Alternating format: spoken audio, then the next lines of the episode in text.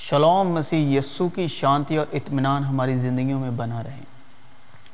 کوئی بھی اس جہاں کا واحد شخص ہمیں دھرمی نہیں بنا سکتا اور نہ ہی ہمارے دھرمی نہ ٹھہرنے سے ہم پاپی ٹھہرتے ہیں اور ہمیں بھی اس بات کو قبول نہیں کرنا چاہیے اور نہ ہی دھرمی ٹھہرنے کے لیے اس بات پر زور ڈالیں اور نہ ہی اس بات پر ایمان لائیں۔ ہمیں دھرمی ہونا ضروری نہیں ہم میں دھارمکتا کا ہونا ضروری ہے۔ اور ہماری دھارمکتا مسیح یسو سے ہے، نہ کہ ہم سے، نہ ہمارے کاموں سے، کیونکہ یہ فضل کی روح سے بخشش میں ملتی ہے، نہ کہ ہمارے کاموں یا کرنیوں سے، اور ہماری دھارمکتا یسو سے ہے، نہ کہ ہم سے۔ اس بات پر ایمان لائے کہ یسو کی دھارمکتا ہم میں ہے اور ہم یسو میں۔ کیونکہ اگر ہم خود سے دھرمی ٹھہرنے کی کوشش کریں تو جو کچھ ہمارے پاس ہے، سب کچھ ہار جائیں گے، پھر بھی دھرمی نہیں ٹھہریں گے۔